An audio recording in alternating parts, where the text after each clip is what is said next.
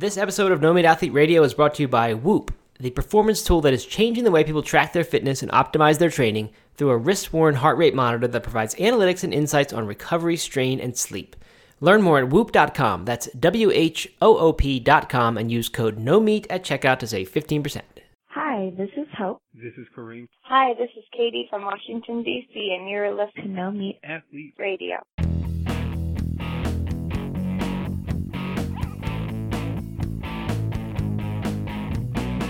Doug, I have some big news for you. This past, uh, I guess it was last week, in preparation for Mother's Day, I temporarily lifted my lifetime boycott of REI and set foot inside the evil empire. again. You opted outside? I opted inside to their store. Yeah, I opted out of my own house and then into their house, into their thing. Man, I bet that was a magical moment for you. No, it was. It was a stressful moment. I didn't like it in there. I, I was. I don't. It makes me feel nervous. There's all these weird people around that I don't don't. They're- you know, everyone laid back, like, "Hey, man," like kind of like, "Yeah, man, what? Yeah, what are you up to this weekend?" That sort of thing. Um, I, Uh, I'd imagine that's super hard for you. Yeah. it was. uh, but no, I, I think I was okay. I think I blended in enough. Didn't didn't. Uh, I was able to speak put the on language. put on some plaid or, or anything like that? Yeah. Grow your Yep. beard out. Rented a Subaru. Mm-hmm. Good. Um, Well, what'd you get? What'd you what? What'd you I went in there shopping for uh, hiking boots. I believe is the word for them. because uh, Erin wanted a pair of those for for her Mother's Day or her birthday because they're very close to each other.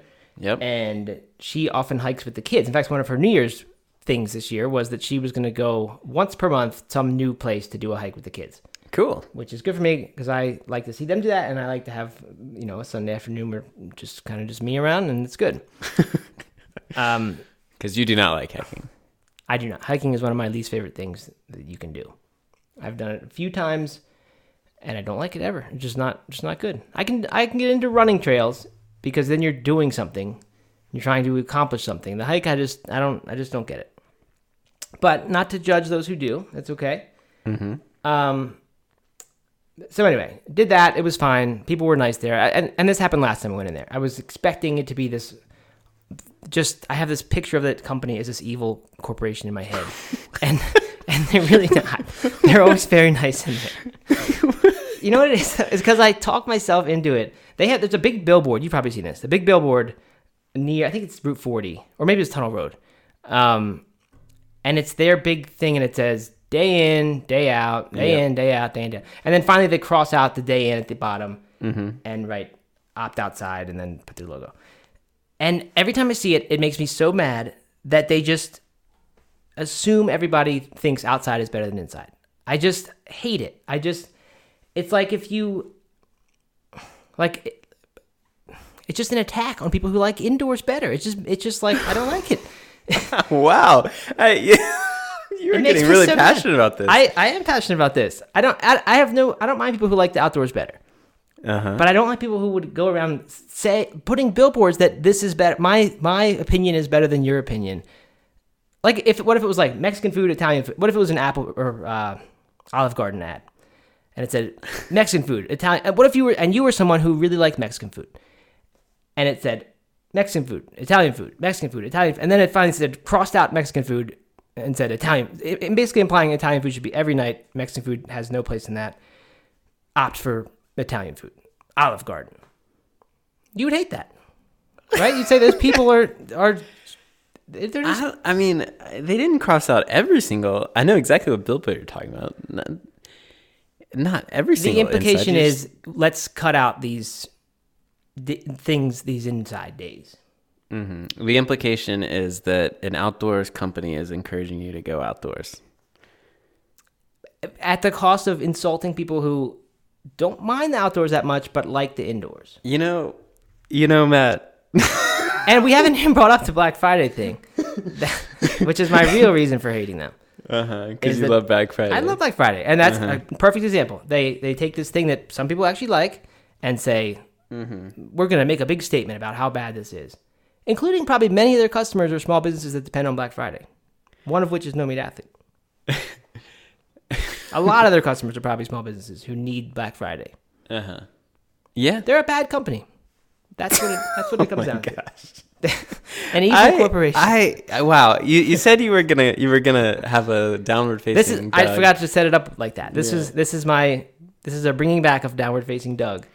Man, you, you said you were gonna do that and talk about REI, and I had no idea you were gonna be this passionate about it. I thought that someone was gonna have you know made fun of your shoes or something, and uh, or you know said your plaid wasn't red enough. But um, man, I I had no idea, and I I just I gotta I gotta say I think you're way overreacting here. Well, I'm playing it up a little bit, but but it is. I do have these thoughts when I go by that billboard, and I do legitimately get upset about it. You know what it is? I am a I am moderate in everything. I don't like people having opinions about anything. I like people just saying it's okay that you think that way because that's different than how I think, and that's cool. But I don't, you know, but I don't need a billboard for it. Says the vegan activist who. Says the vegan activist who is not the typical one, who doesn't That's I true. I yeah, like we talked about last week. Yeah, exactly.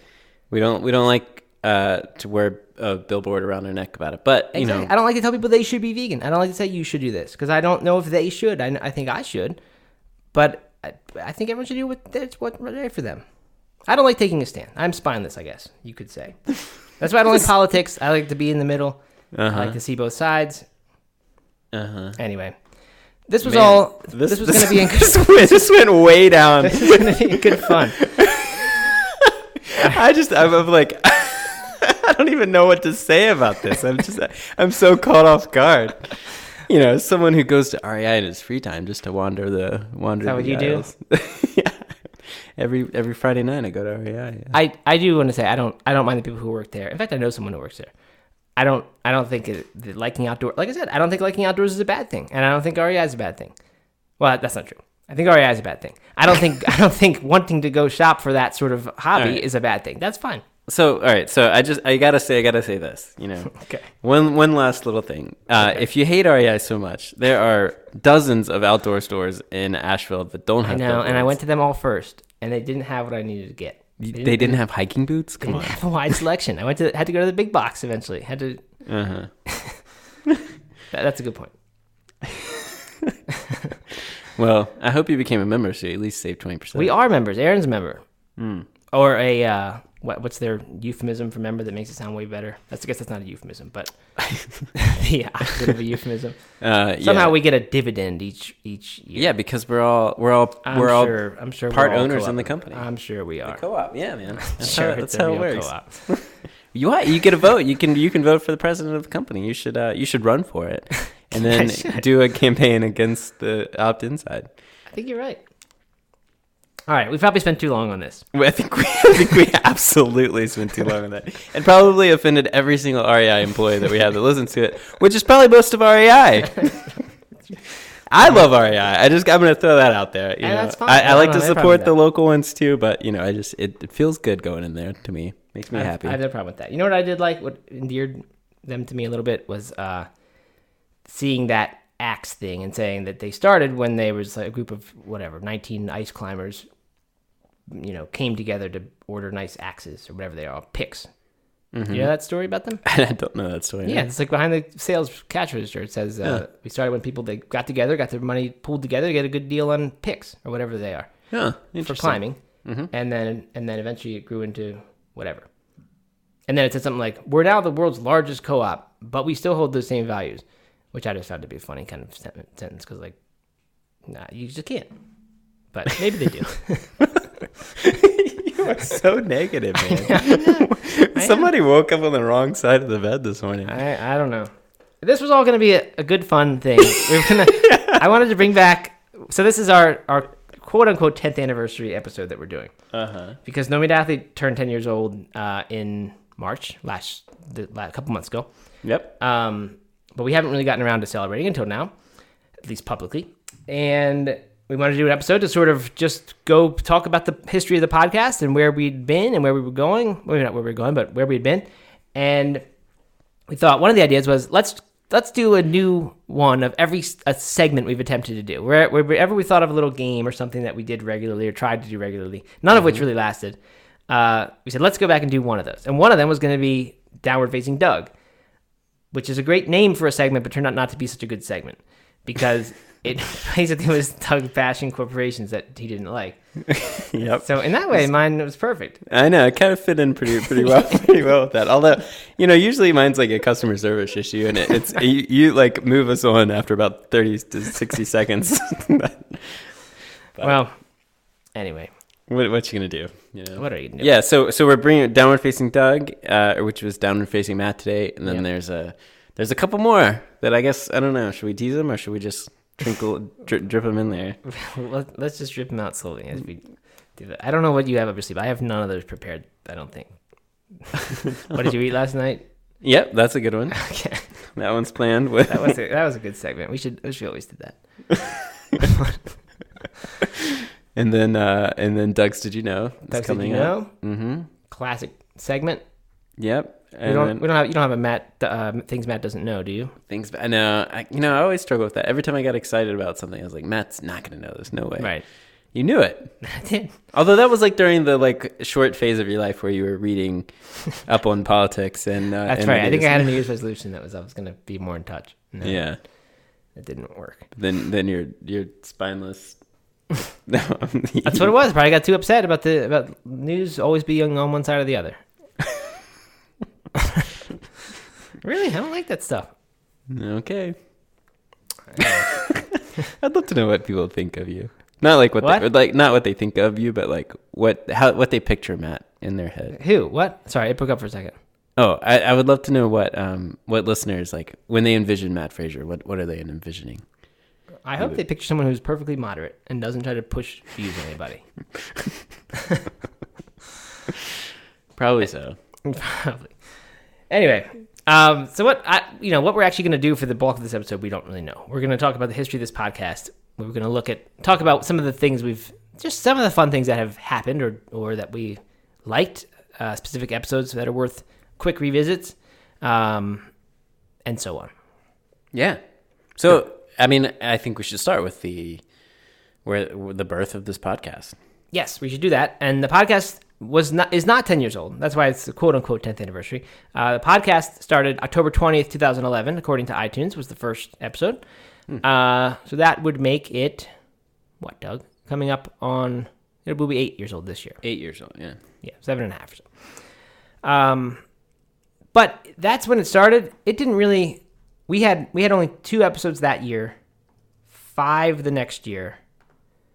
You only had two that year. Well, I guess it was just the last couple months, but Yeah. and We did. five the next year. Wow. So we're But talking about seven. This is- there's, I think there's one missing episode somehow that's not on iTunes. It's a secret Robert Cheeke episode. I don't know why it didn't get on there, but the fourth episode on iTunes says No Meat Athlete Radio episode five. So there was a there was a Robert Cheeke one in there somewhere that is lost. Interesting. It is interesting. Uh, but anyway, that was that was when I did it with Ben Benulis, who was a guy who worked little did some No Meat Athlete work with me, and then we said let's start this podcast, and uh, it kind of fizzled out. He and I just didn't really make them, and then ultimately he ended up um, just going to do something else. But it got revived. I, I kind of thought that was the end of it, and then Doug, you I don't think it was probably maybe you knew you were going to be moving to town to Asheville. Did you already know that when we started the podcast when we said we're going to revive it? I don't it? think so because we did it in, in DC for a little while. For a while, I would say. Yeah, we definitely did a few or several that were that were on the phone before Mm-hmm. we started doing them in person. And they were probably so bad. Well, I remember once we I remember we sat down once trying to do an in person one. Remember that Yeah. the first ever in person one? And it was the, so weird. It was so we were- weird. Yeah, that we we scrapped it. I think. Yeah, I just remember it was like an hour or two of kind of just doing it, and then maybe I don't. Yeah, maybe nothing came of it. Um, yeah. Interesting little side note is uh, when you hired Ben, I Mm-hmm. applied for that job and you didn't hire me. That is an interesting side note. Had we? Isn't that right? Yeah, that's right. That is right. I remember that. But had we? You hadn't started working at all with No Meat Athlete for the event thing then. No, That no. I, and and actually, um, I was I because when we were working on 10th anniversary stuff, I was just kind of going down memory lane, trying to come up with some unique, fun content for uh, different blog posts and stuff, and and try found our first email exchange together. Mm-hmm. When I applied for that job, you had like posted something on uh, on probably on the blog and just said, Right. you know, you know, had a little description about it, and you, the, you, we put together a WordPress. The application was to put together a WordPress site and like talk about yourself.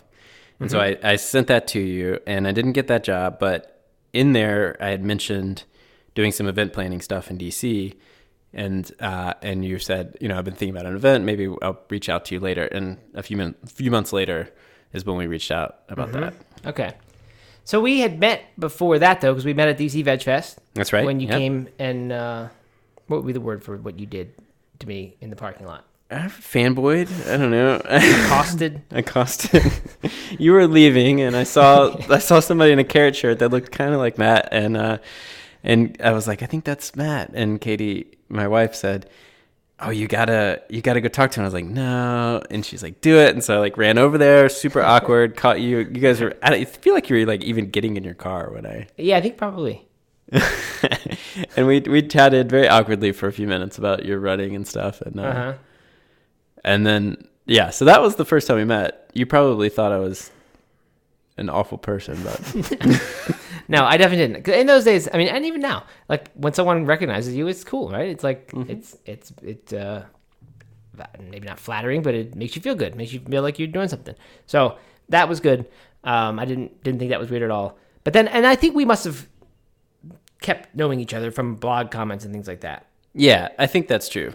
I know that that's true. Well, unlike Twitter, we were you know we were Twitter people Okay. and stuff like that. Yeah. Because you you knew my at the time I had a blog called uh, the Hay Say. You know Yep. my name's Doug Hay. That's right. And in the um, and it just kind of talked about everything random, anything I had on my mind. Um, and in the application that I sent you in that email exchange, Mm-hmm. um, you responded. You said, "I just realized your last name's Hay, and finally the say makes sense." and so I, don't know, I, thought, I thought that was kind of funny. yeah. Anyway, so you are who we have to thank for this podcast existing. Um, but that was not the only time it almost ceased to exist because so we did, uh, I don't know, looks like maybe about 20 episodes or so. Uh, but then they were coming really slowly. We got to a point where we were doing only one per month, or maybe that was the goal that we kind of revived it with.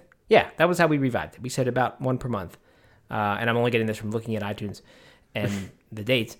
But um, we did that, and then at some point, I don't know if, if we were slowing down from even that, or if it just wasn't feeling like it was happening.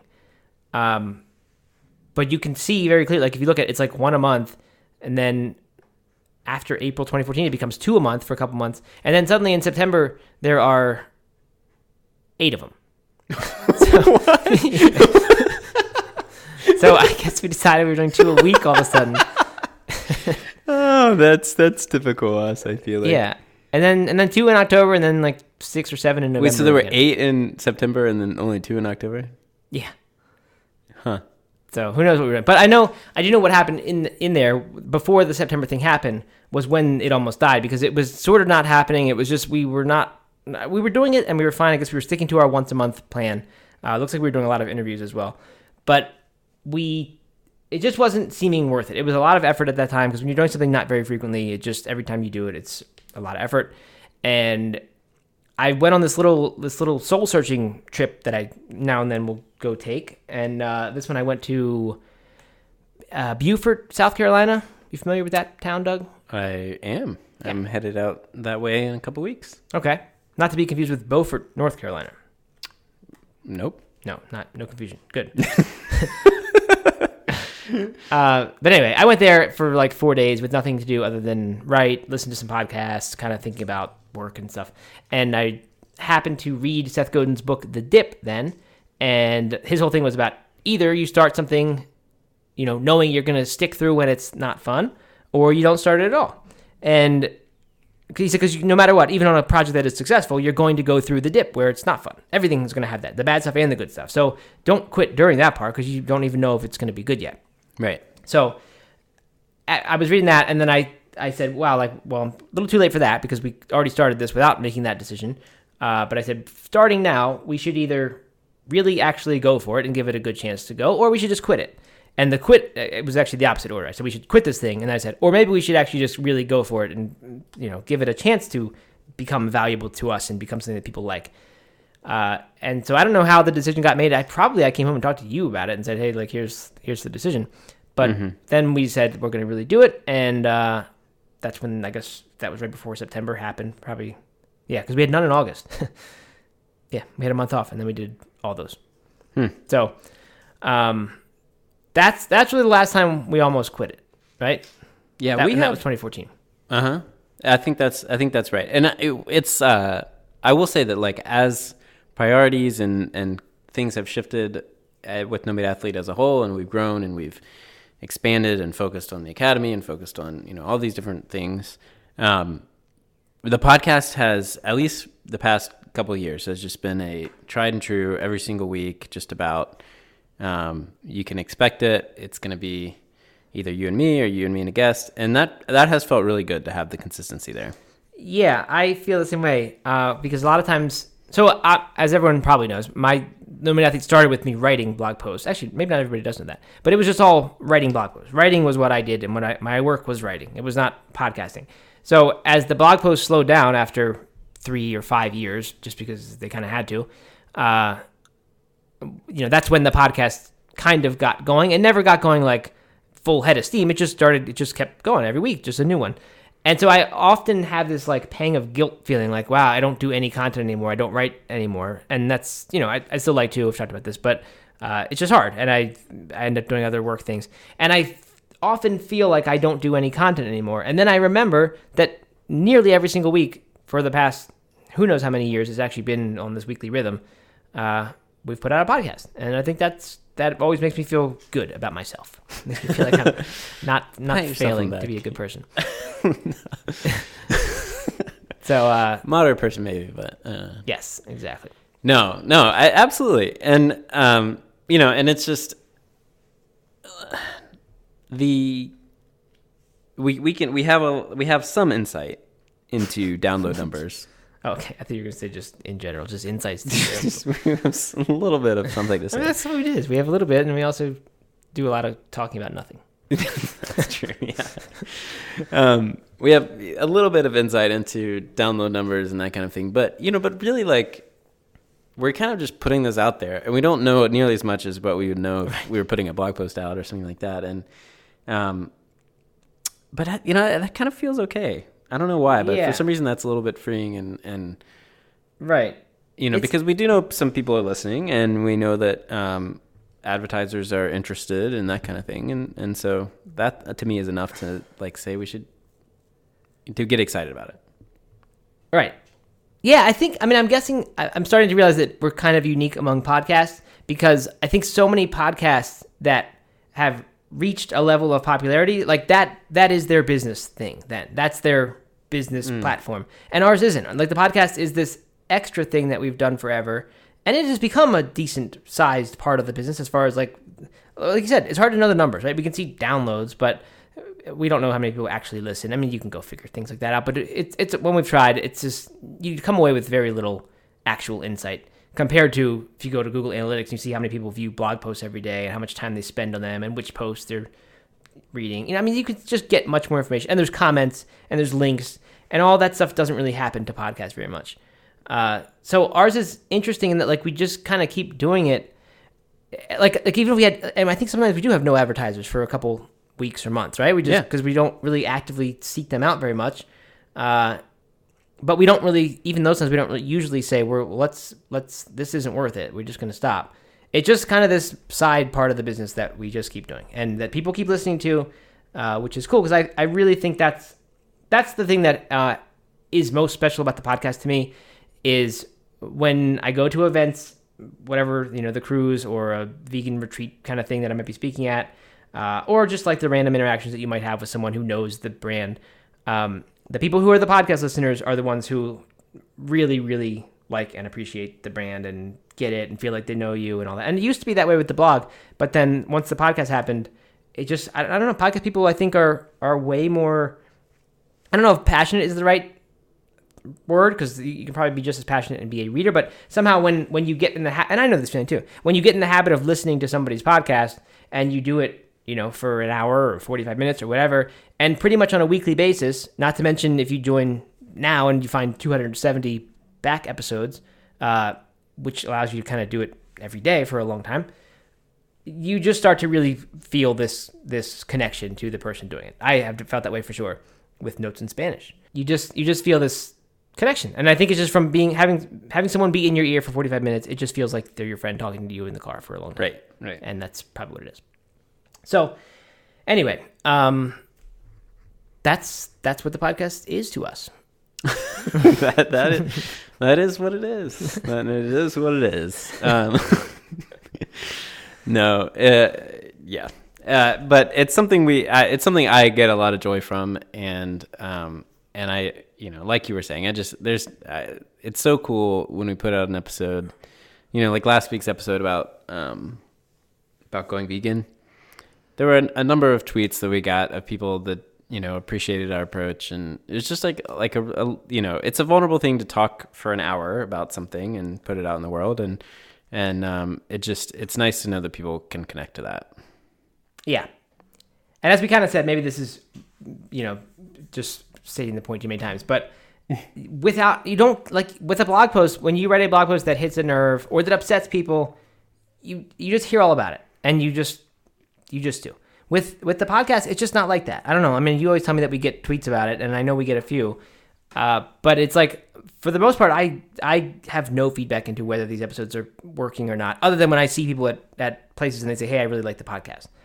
So I think that's what's, like you said, kind of freeing or something about it, where like, you know, although there is that vulnerability of just doing it, uh, once we did it ten times, you know, it's we just put them out now, and like I don't think about that episode again for the most part because I don't hear about it again, right and so.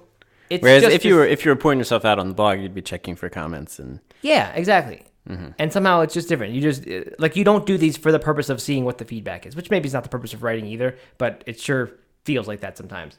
With know these, what's- you just do them. You know what's kind of interesting that I've never thought about before is these are, you know, while, while sometimes we plan them a little bit and take some notes, but like they're so much less edited than a blog post. So, you know, in a blog post, we're paying attention to every single word we're saying, especially on something that might Right. be controversial or something like that. Um, and here we're not, yet we don't worry about it as much. Yeah, I know that's true. I think probably it's because, to me at least, the people who I think will actually listen deep enough into an episode to get upset about something are people who have heard you for hours and hours and aren't going to be still listening if they don't like you or are the type of person who, you know, gets offended by you. Whereas with blog posts, I don't know. It just seems like anybody can navigate over that or find it or link to it, and then you get all these people who have never heard of you before and are suddenly reading or reading your stuff. Right. And it just feels like th- this is a more comfortable, you know, environment. I think. Mm-hmm. So, anyway, that's podcasting. That's podcasting. so uh, you know, I think we should revisit some of our. Um, I don't know. I picked five or six episodes here that I, you know, could be fun to do a little update on or revisit in some small capacity. Um, so I think we, should, I think we should do that. Maybe first we should uh, take a minute to talk about Whoop, though. I think that's a good idea. As the past few episodes have been, this episode of No Meat Athlete Radio is brought to you by Whoop, the performance tool that is changing the way people track their fitness and optimize their training. Whoop provides a wrist-worn heart rate monitor that pairs to their app that provides analytics and insights on recovery, strain, and sleep, and even camping. Right, Doug? That's that's right. Yeah, we haven't we haven't actually talked about my trip last weekend, but I went I went to a music festival with my whole family, and it rained for 48 hours straight. Um, just mud everywhere, wetness everywhere. But uh, but Whoop was tracking the whole thing. You know, of course, it wasn't measuring the the rain, but it was measuring my sleep, and I thought it was kind of interesting. Uh, I only got five and a half hours of sleep the first night, and I had 16 disturbances. so, so my sleep efficiency was way down. but you know, I thought it was kind of cool to watch it, and then like the recovery over the next couple of days as I bounced back. That's what makes Whoop so unique. It helps you know when your body is recovered or when it needs rest by getting to know your your nervous system through heart rate variability and quality of sleep. It even has a built-in sleep coach that looks at the user's day and previous sleep performance and provides optimal sleep times to ensure the user is fully recovered the next day based on their performance goals. Whoop monitors heart rate 100 times per second, 24 7 to give you full insight into your day so you can optimize the way you train. And it automatically tracks workouts and gives you strain scores that let you know how strenuous the training was on your body and see even more data like your average heart rate, max heart rate, and your calories burned. And when we when we went to the best shows, I can see it in my Whoop app oh, when I yeah? got excited. Yeah, With- like, like when, when when I was dancing around. stage? it just spikes. right, exactly. When the Lumineers hit the stage. No, like when I'm dancing around and my my I'm get excited, heart rate's up. Yeah, I can track it right there in the app. That's right. Very good. To learn more about the band, app, and insights, visit whoop.com. That's W H O O P.com. And when you're ready to get started, use the code No Meat at checkout to save 15% and help support the show. That's right. Doug, you've had a lot of rain on your parades this year. I have had so many, so much rain. It's been Seems like, like every time I do something big, it like Right. it just rains nonstop. didn't you have? I mean, I know it rained during your hundred miler a little bit, Uh huh. but then during a maybe a training run you did, it just rained cats and dogs all day, That's right. I had a really, really super wet training run. right? The hundred miler was pretty wet. I last time I went camping, which I guess was at the end of last year. It rained that Town, whole time hometown too. was evacuated once this year. Yeah, that's right. Parts of town were evacuated. Man, I know it's been a wet. It's been a wet year. I've had a lot of a lot of rain. yes. But you know, you know. So this is kind of interesting. Interesting side note topic here. and about the inside outside thing we were uh you know we, we're at this music festival uh where it's only like 10 miles from home so we could have gone home at any time like and and we're with a couple other families and everyone in the back of their mind is like are we really going to make it through this thing or, or is everyone going to start bailing? Um but the kids just did great. Everyone yeah? was having fun. Yeah the kids were just like into it. Like they didn't care about the rain didn't care about the mud we're just i mean it was as if the rain wasn't even happening. Um, and we we were talking uh, when one of the nights after everybody went to bed we were like man that was really surprising how how much they didn't care about the rain and the mud and all that stuff. And um and we were like yeah but it was way better to be here than at home. We would have just stayed home and not gone outside because it was raining. And then you know we kept, like asking ourselves like why is it that when it rains we just assume we should stay inside? Right. Um, whereas, you know, when you're in a situation where you can't really go inside, no one really cares that it's raining. Yeah. I mean, it would have been better that it wasn't raining, but, you know, like no one really made a big deal out of it. Of course, I agree with that. Actually, I think I've I've wondered like when the kids get c- complaining about being wet, which they shouldn't because, like you said, they're kids and kids should just run out in the rain. But like you know, in three weeks we're gonna be going to the pool and they won't, can't wait to go get wet.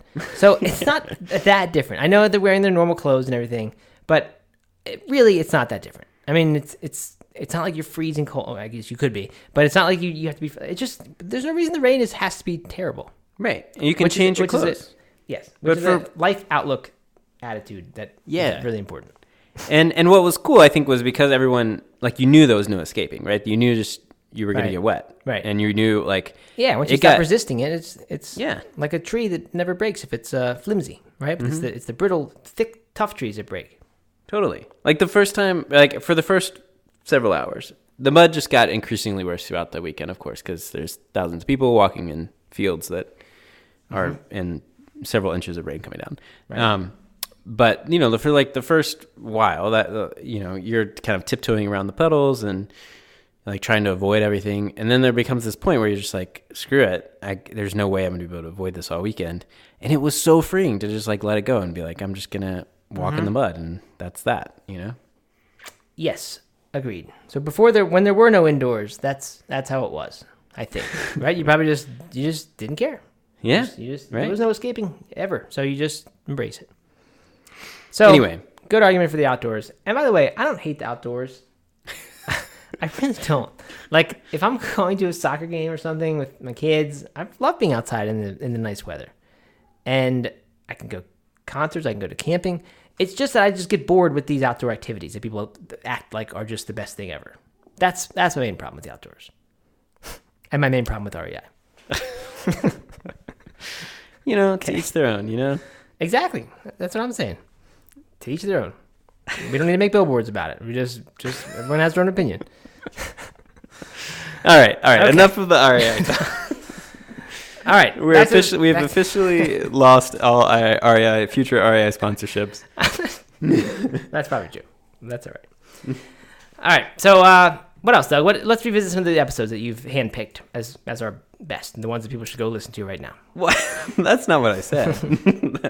I didn't. I didn't say these were our best, but I was just looking through the list of you know our top downloaded episodes, um, and uh, and just kind of you know thinking oh, that would be interesting to revisit a little bit. And one of them was um, uh, improving ourselves. Are we improving ourselves too much? Oh yeah, that was a good one. That was a good one. That was an interesting topic. Why don't you recap it? Recap it in 30 seconds or less. So our whole podcast has been typically, I think, about either diet or fitness or habits, all of which are sort of a form of self improvement, particularly the habits, um, but fitness as well, and even the diet. And I read a book that I forget the name of by now. I, yeah, don't know.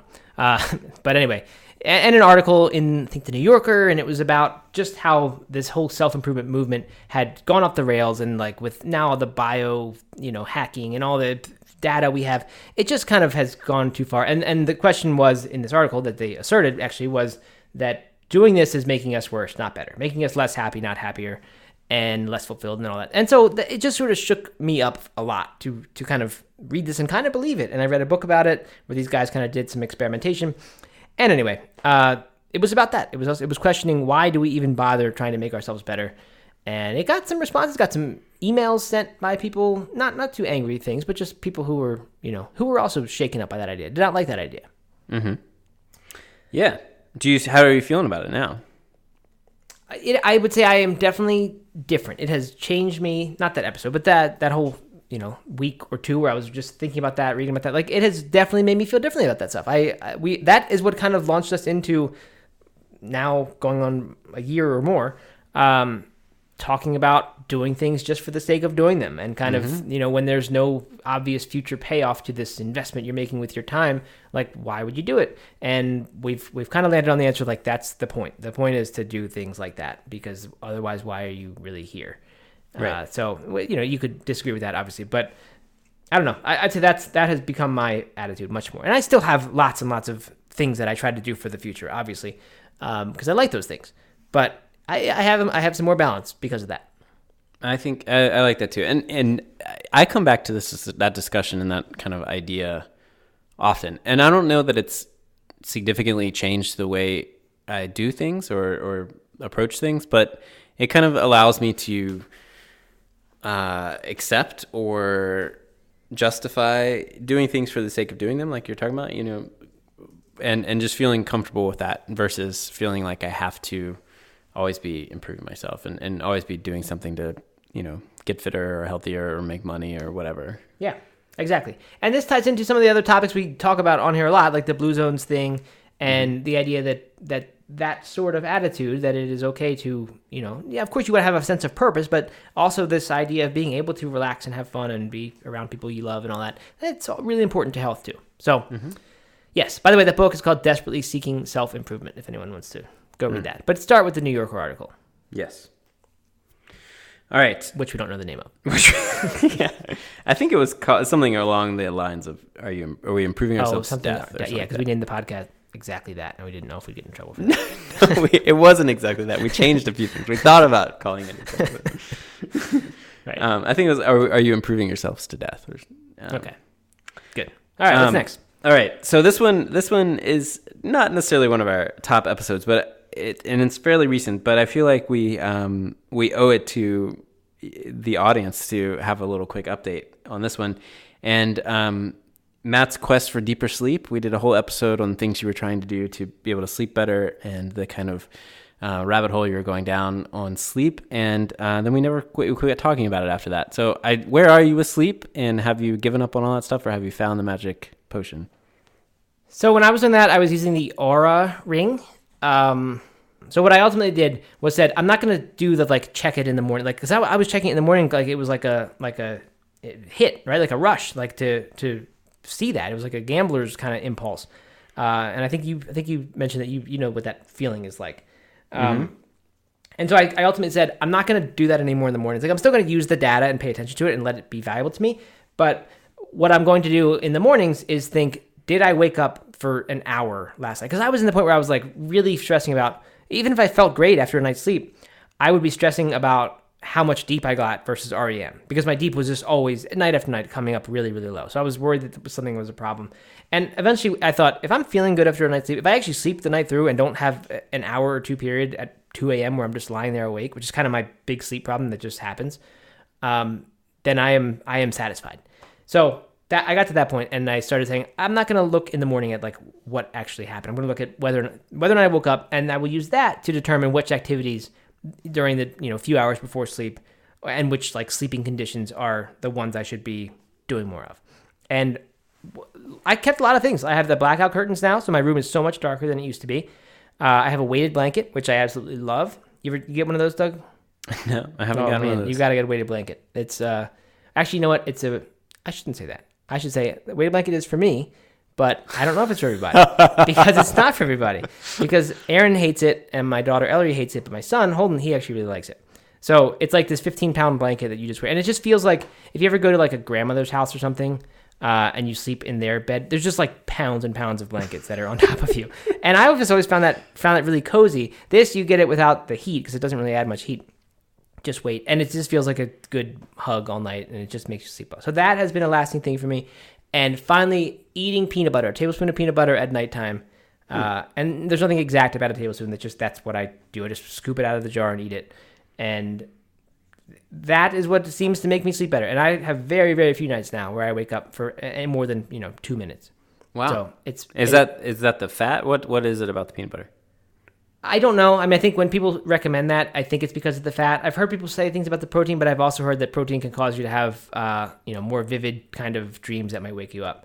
So I think it's probably the fat. I don't eat that low fat of a diet, so I'm I'm not really sure. But I do typically stop eating around I don't know 6 p.m. or so.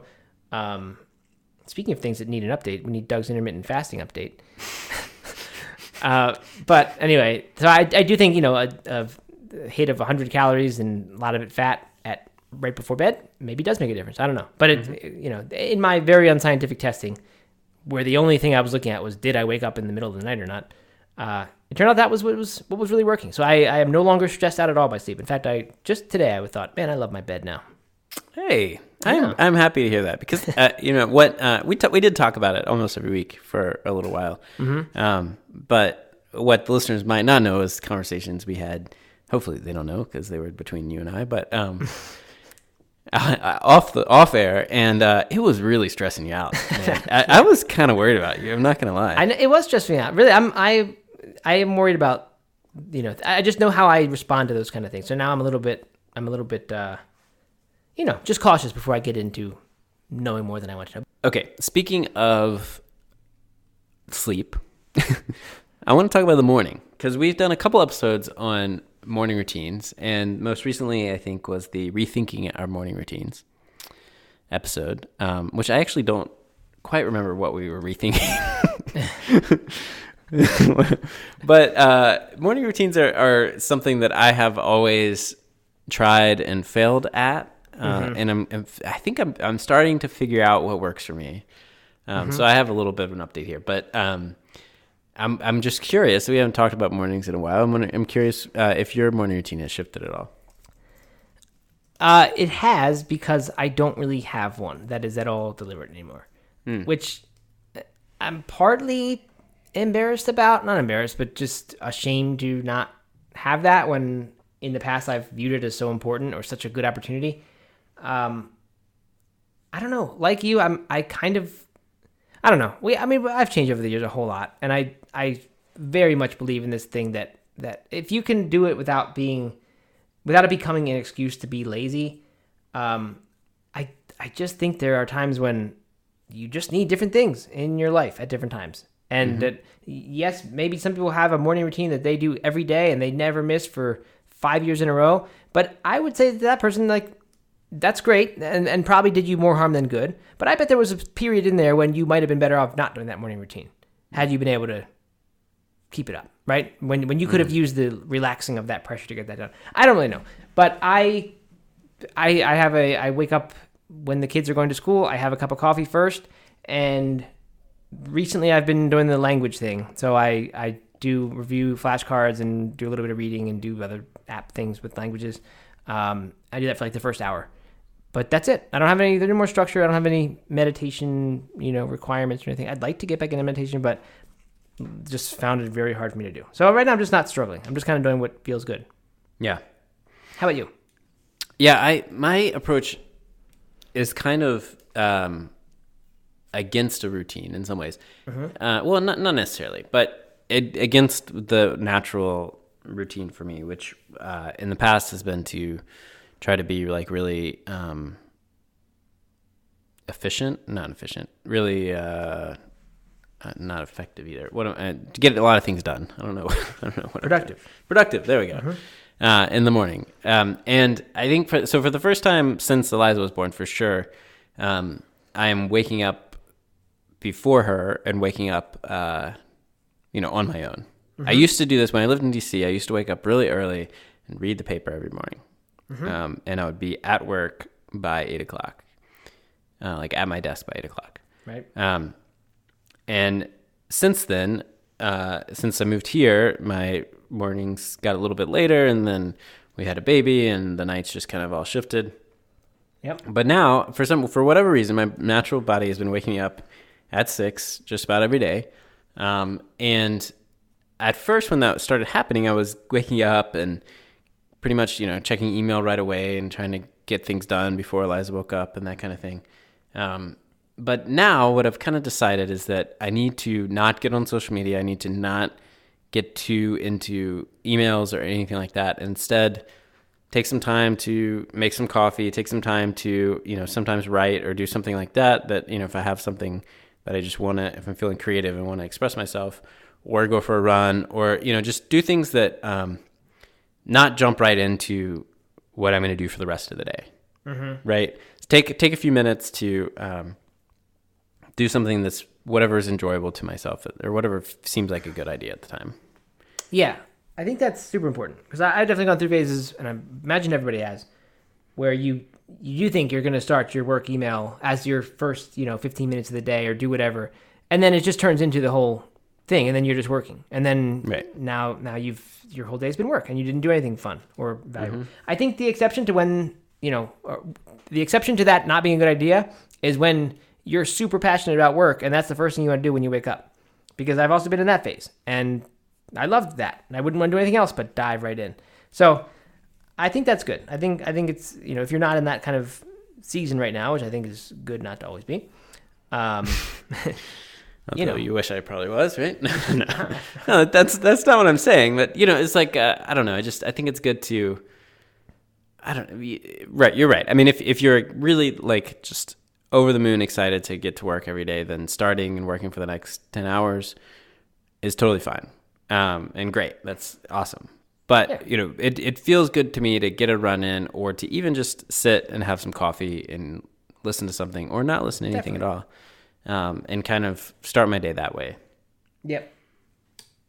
I Like social media is a big thing that, Really? like, oh my god, Uh, like not doing that in the morning and not doing that at night has been really good, really positive thing for me.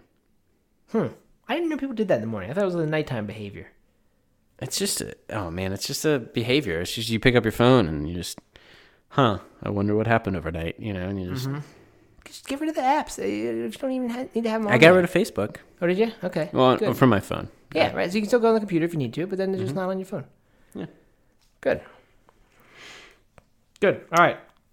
So that's our morning routine update. By the way, I, I want to say something. I don't I don't want people to interpret what I just said as I don't think there's a place for you know discipline in morning routines and, and making yourself do something hard in the morning because I totally do, and I can totally see myself three months from now getting into uh, Jocko Willink or whatever that guy is, who where where he wakes up at four thirty and says this is how you like own the day, and all the competitors aren't doing this, and you're stealing your mind, callousing your mind, like uh, that other guy says, David Goggins. Um, you know, like I'm going to swing back in that direction, I'm sure, and and I think that that's that's my point. There are times when that's exactly what you need, and then I think there are other times when you don't. Fair. Fair. I agree. All right, I got one more. One more to revisit here. Was that five? Or will that be five? Uh, one, two, three, four. This will be four. I'm skipping one of them. I decided. I decided there was nothing else to add to it. Okay. but we can do it anyway if you want. But what I was gonna do was the uh, is it possible to be 100% vegan? Because I think that was a super interesting topic and um, some that, but I don't know what else we would say on it. So I don't know. I thought that was an interesting discussion that we had quite a long time ago about whether or not it's possible to be we 100% should vegan. we should clear it up so people don't think that we are deliberately not 100% vegan. I think we probably talked about the way that you can't drive a car if you want to technically be right. no animal products in your life whatsoever because they're who knows the lubricants or whatever you just, they just it just is. Um, I, was that was that our point. yeah, yeah, yeah. That that was part of it, and then also just like, uh, yeah, no, that that was that was pretty much it. Just like how you know the whole you can't really be vegan thing that that non People, some- yeah, people some- say that as a reason why you shouldn't because you can't be 100. percent Right. So they say, why, why are you trying to call yourself a vegan? Right. Yeah, exactly. So that that was what it was about. Um, but of course, we are 100%. We eat 100% vegan, um, and buy our clothing 100% vegan. You know, try as as much as we can to live a 100% vegan lifestyle, Including vegan cars. including. That's why that's why I walk everywhere in my vegan shoes. Yeah, there you go. That's the way to do it. You just have to not have a car. Because probably bikes. I don't know. Never thought about it before, but bike tires are they Like vegan? Lubricants. Who knows? I don't know. That's why- we need an episode about it. do do an update, do a little more research next time. Anyway, so that was one um, I decided to skip over. The last one that I wanted to bring up was uh, what we're feeding our kids. What do we feed our kids? Because when we did this, my kid was just beginning to eat solids, and uh, your kids are getting pretty old these days. They are. They are getting up there. Mm-hmm. Um, Ellery actually had a had a tooth pulled today. Oh, She had did I probably never said it on this podcast that she had she had an extra tooth coming in. what? Did you know that? No. Yeah, she had, she lost a tooth really early, and then had a tooth that was coming in, and it was super pointy and weird. And now that it's pulled, it's like an, half an inch long. It's the weirdest tooth I've ever seen. Um, that we were kind of hoping that it would somehow get pushed out by the correct actual teeth, but it was not on track to do that, so it had to be pulled today. Interesting. Yeah, which is just the only reason that came up with old was she just turned six, and I was thinking that that pointy tooth was like her her during age five she had that. Now it's now it's gone with her birthday. And I bet is her is her mouth numb? Are you doing the whole like drink water and let it spill thing? No, but she fell asleep on Erin today and drooled blood all over her shirt. Well, that's not nearly as fun as I. oh, that's sad. Poor, Uh, poor girl. Okay, so I see what you're saying though, and I didn't I didn't know that was a thing, but I, I get it. You drink water and it just spills because you can't control it. Yeah, Uh huh. and it's funny, and then everyone laughs funny. at you, and you can laugh at yourself. Hopefully. yeah. It's good. Anyway, so uh, what are we feeding them? She still eats. She still eats super clean, cleaner than anybody in the family. As we've said, she eats like piles of beans and like a little pile of rice over here, and the vegetable. She wants cabbage. She'll have cabbage for breakfast sometimes with balsamic vinegar on it. I just the weirdest thing, like just just straight up, you know, chopped raw red cabbage, and doesn't want any dress. does- Doesn't want creamy things. Doesn't want sweet things. Doesn't like things that are overly salty. She just she just eats like you're supposed to eat. Like I wish I could eat. Um, and my son is much pickier because we were vegetarian, not vegan when we had him at first, and also so new to all this that we were eating all like the Gardein fried chicken, you know, chickenless fingers or whatever they were. Uh, so he definitely developed a taste for food that is not as healthy. Um, still eats really well, but he's just he's just a little bit more challenging to get to eat the foods we want him to. Um, and and we've also realized like for the first six years of his life, we were bending over backwards to like make the foods exactly the way he needed them to be to eat them. And then we started to realize how we had created this picky eater, and we are like, well, we're gonna stop doing that. So now he just has to sort of eat what we make, and it's okay. It works fine. Well, that so that was gonna be one of my questions, which is something that we're we're kind of at a point with now with Eliza is, um, do you make a separate meal for your kids, or do they just eat anything in uh, what you're eating? And also, are you adapting what you're eating for them? Yeah, it's more of that that we sort of temper our food so that it'll be something that the whole family will eat, which means typically making it not as spicy.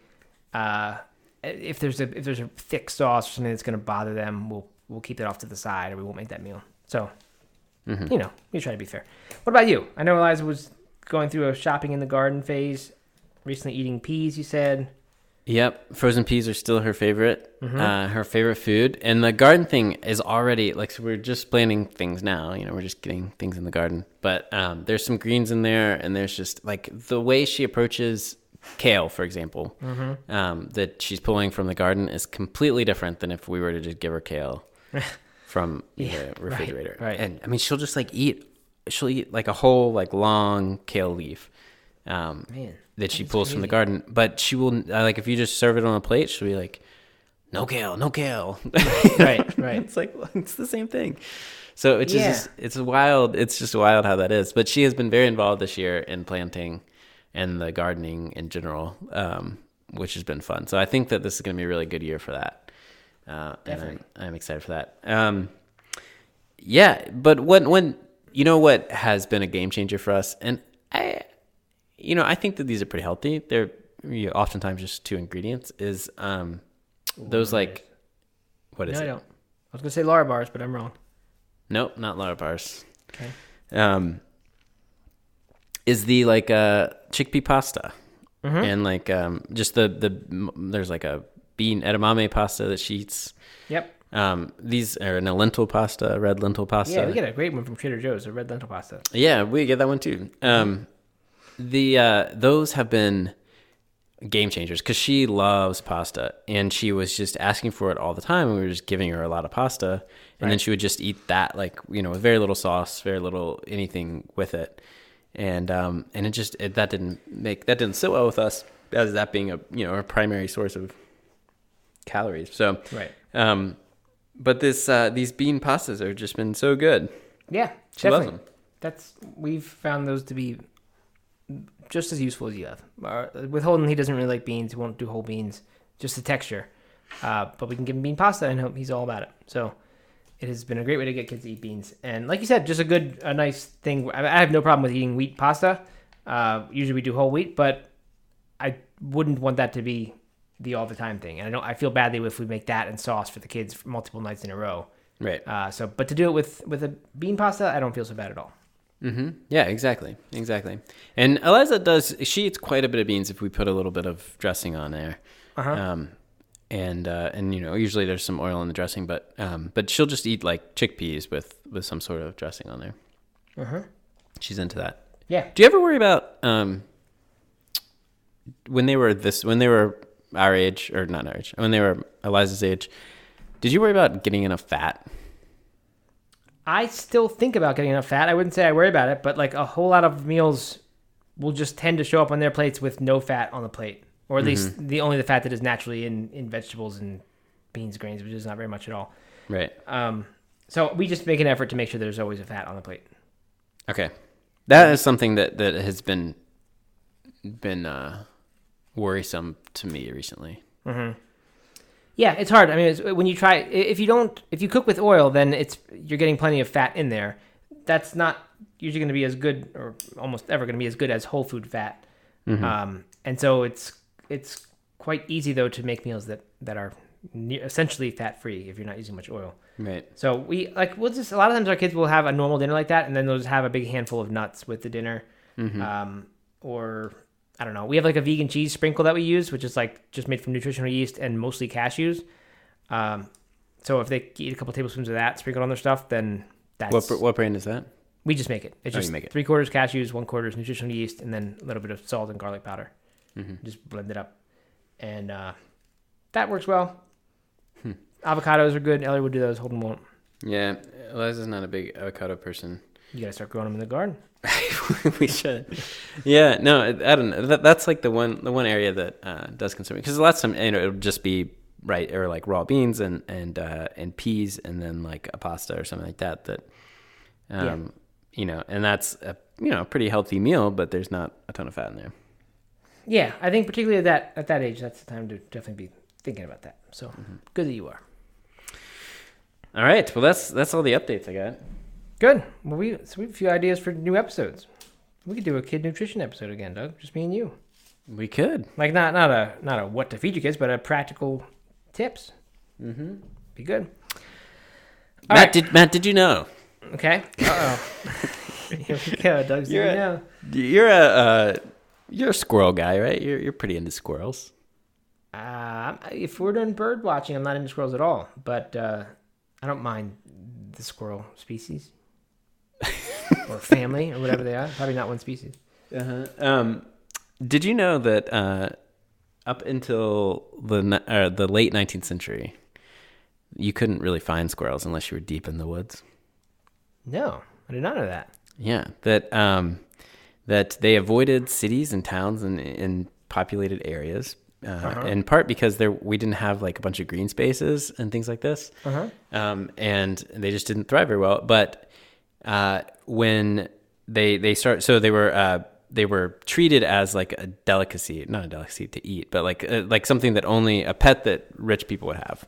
Oh, really? Yeah, and um, and it was like a really big deal if you saw a squirrel or if you had a squirrel. Um, but there were some cities that started because it was such a big deal and because people liked them so much. Some cities like Philadelphia and New York started trying to introduce them into the city. Yeah. Um, but they would just the predators were too too big, and they would, you know, the vultures and stuff would get eaten, so um, would eat them. So what happened was people started then killing the predators to make way for the animals that they thought were kinder, more gentle animals like uh, like squirrels, and then they started thriving, and then they now they're overpopulating and all that stuff, you know. So, but I thought that was interesting that um, you know that they were so hard to come to find you know, back in the day, and now they're everywhere. And the reason I bring it up is because my neighbor now has a pet squirrel. Oh, yeah? Yeah, Wow. they rescued a squirrel, and now it's friendly. Oh, they rescued it? They rescued it, and it comes in and out of their house, and they feed it, and it like sits on their shoulder. yeah, I didn't know anyone did that. I I didn't, didn't- I didn't I- think it could be tamed like that. I I didn't either. Um, and it freaked. I mean, it really freaked me out. It came up. Uh, it came up. We were uh, Eliza. We have a little swing in the backyard. Eliza was swinging, and it got on the tree, and um, our uh, uh, our nanny was here, and um, it like jumped on the nanny, and we all started freaking out because we were like, "Oh, it must have rabies." right. It's And like uh, Christmas vacation. yeah, exactly. Started freaking out. We thought it had rabies. I called the like animal control people and all this stuff. It, it didn't bite or anything, but you know, we were just, you know, I was trying to report that now when there's this squirrel that has rabies in our yard.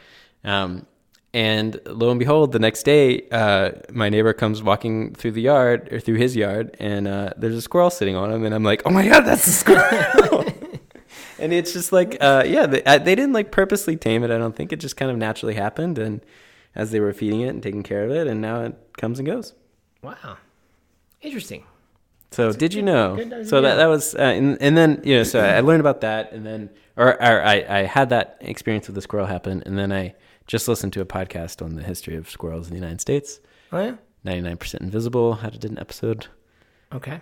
um, called Uptown Squirrels. If you're interested in that, it's an excellent episode. Good. And there you go. Interesting fact, Doug. I, did not ever know that. No, I'm- I'm impressed. That's a good one. Thanks. If they were always that good, we wouldn't have done away with Doug's Did You Know? I thought it was gonna. I thought when you were going with the, they could only be found inside the forest. That you were gonna go back to the old poison ivy as the protector of the forest. Oh yeah. It turned out to be false.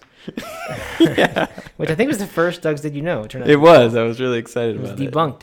Yeah. Yeah. Oh. So good. Uh, I think that's all. The, all the segments we have, right? But I mean, any, Well, what'd you eat last night? What I ate last night. So I made two nights ago.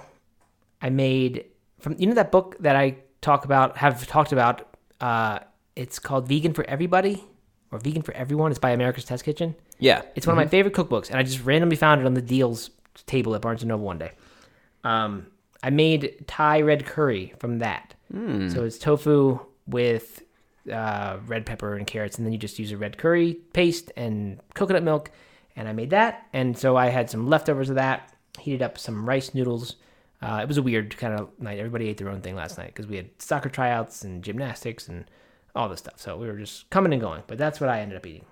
About we also Doug? had a weird night last night. I had band practice, and then Katie had a meeting until like nine thirty.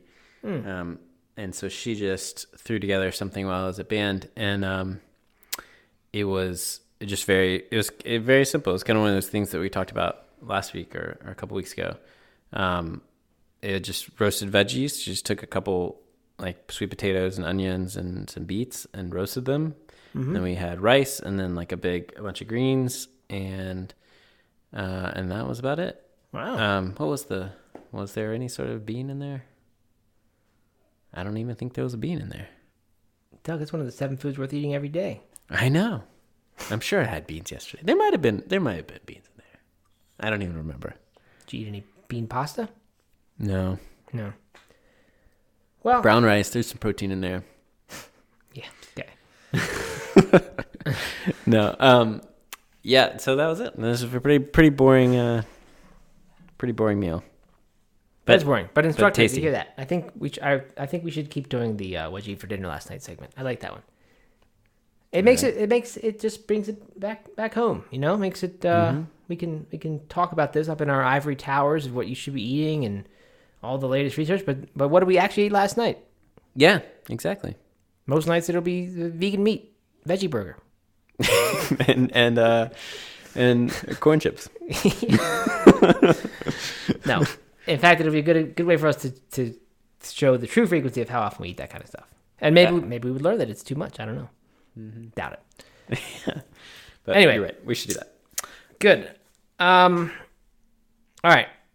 So we were gonna do. I don't know if you're you're ready for this. We were gonna do what's kind of the if, if there's like one takeaway sort of thing that you've learned in seven and a half years of podcasting now, Mm-hmm. or what has it taught you, or what have you noticed? Like, what's the what's the thing for you? Mine is even more obvious to me than when I thought it at the beginning of this episode. Now that we've talked about all this, and it's that at the time we did all these episodes, I remember we did one about jazz drumming and how that was so important and had to do with something. We did one about the fruitarian thing. Yep. We've done intermittent fasting. We've done ultramarathon training and running stuff about running in general. And we've done how to make habits and morning routines. And we've, like, do I actually do any of it now? I mean, I, I- but but where I'm going is not that that's a bad thing. Mm. I, I have the I, from like I think you can very easily go through life, like, and I have, uh, doing all these things, kind of just following your nose, if that's the right metaphor here, and just sort of you know, kind of I don't want to say chasing shiny objects, but like you just keep doing things. And each one of them seems like it's the most important thing. And this is the new thing of you that is now going to last forever. And this is the new way you are and the new hobby that you can't ever imagine yourself dropping. It could be that maybe i'm just someone who does that a lot and and you know doesn't have much patience for those sorts of things.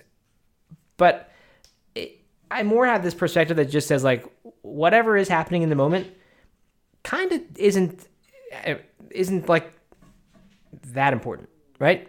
It it just I just I really believe that, and and I think I don't know. I think I think so much of our of our and there's like a there's a print a set of I don't know what we call it philosophical spiritual sort of thinking uh, that's called three principles. Have you heard of that? Doug? Come across that in yoga or anything?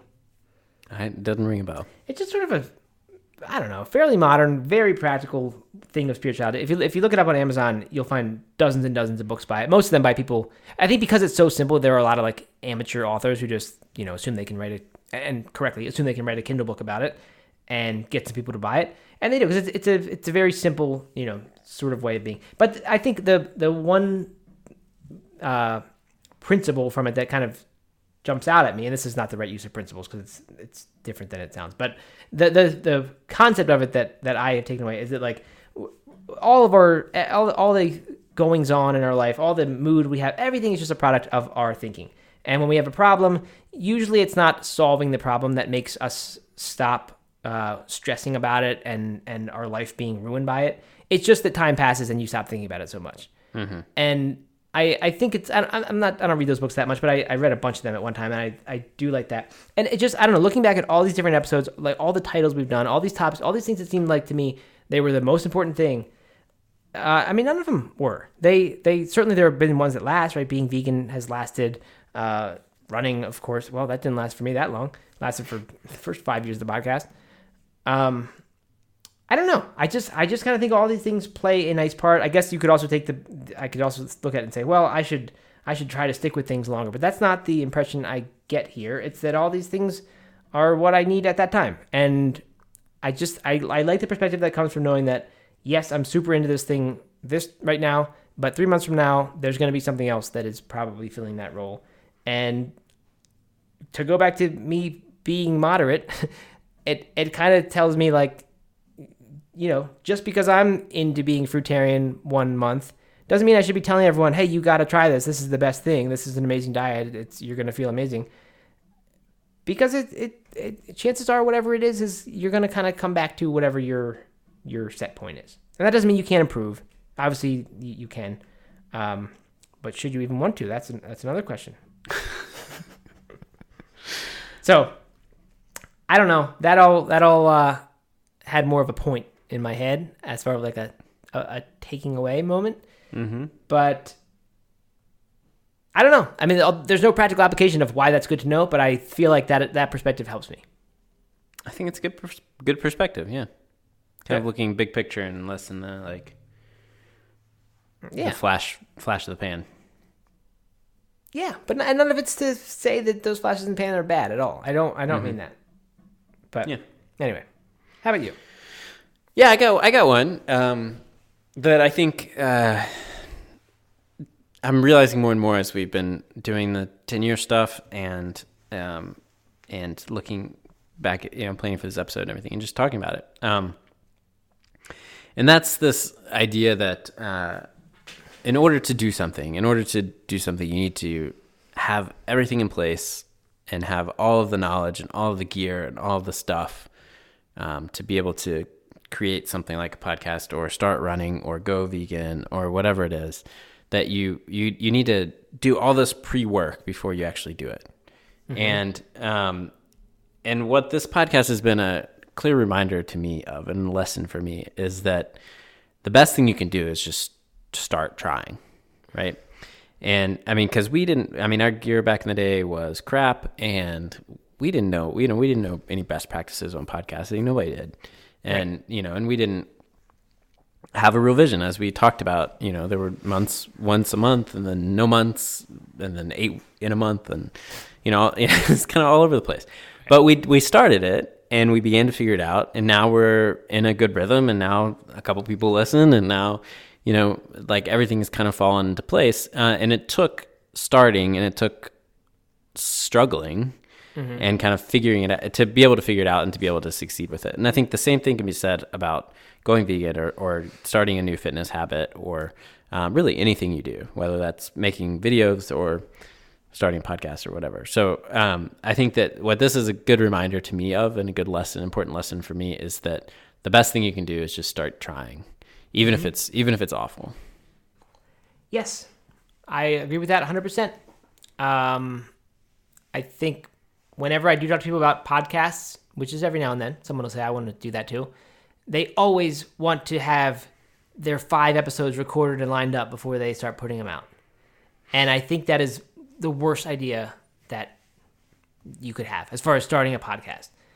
Be- and it's not a bad idea. I shouldn't say that. It's, it's not a bad idea. It is when, mostly it is people being afraid to start. Mm-hmm. And that's the thing is that it's just seems too scary to actually start because you think like you're not ready, like you said. And you just learn so much when you actually do start. And then the starting usually will make you make sure that that second one happens. Because most people, maybe everyone who, have, who has ever said, I'm going to get those five episodes before I actually begin, they never actually start. Because it's it's really just a way of hiding and, and kind of, you know, making yourself not have to begin. Right. So Yep. I love that advice. Uh, you know, there's there's something to be said for being prepared, but but I think I think most of that stuff you can kind of learn as you go. Yeah. I mean, and that's not to say don't be prepared. Of course not. Right. but um, you know, but quit using ex- uh, equipment or um, you know knowledge. I mean, you know, I quit need, using a, need a degree before I. right exactly. this. Yeah, hmm quit using those things to hide behind and as an excuse. Yep. So there you go. If you've been wanting to start something, whether it's a podcast or a habit or a diet or whatever, and you've been listening for more than three episodes, it's time to actually start. I think. That's right. whatever it is, universally. There's no exception to that.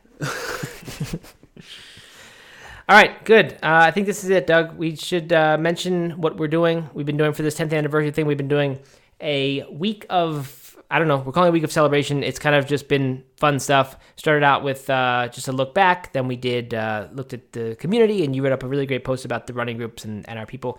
And for the past couple days, we've been doing really, really great sales on all of our stuff uh, things that we I don't we just don't really do this. I mean, yes, we have little sales now and then we have flash sales, but we don't really do the like everything must go sort of sale or uh, it's not really that, but everything on the store is on sale. Like we just don't do that very much. So it has been fun to do it, and uh, we decided that we're going to bring it all back for one more day, which is Friday, May seventeenth. Um, So that if you're listening on that day, uh, unfortunately, if you're listening after that, then you won't be able to get it. But if you're listening on that very day, um, we're gonna bring it back because it's been it's been very good. People seem to like it, and uh, you can go join the party at nomeatathlete.com slash party. That's right. We hope to see you there. Some really awesome deals and just a good opportunity to, I don't know, get your feet wet with some not no meat athlete stuff. Yeah, and tons of stuff is five bucks by the way, which is Oh, yeah. which is Most of it. never had anything for five dollars, but but we do a lot of stuff. So go check that out. Absolutely. All right. All right, good. Well, Well, this was fun. Nice little trip down memory lane. it sure was. Thanks everybody for joining us. We'll be back next week to do it again. You can hear the train passing through town, I hear that. Just like our podcast, right? Just keeps chugging along. chugging along. choo choo. There we go.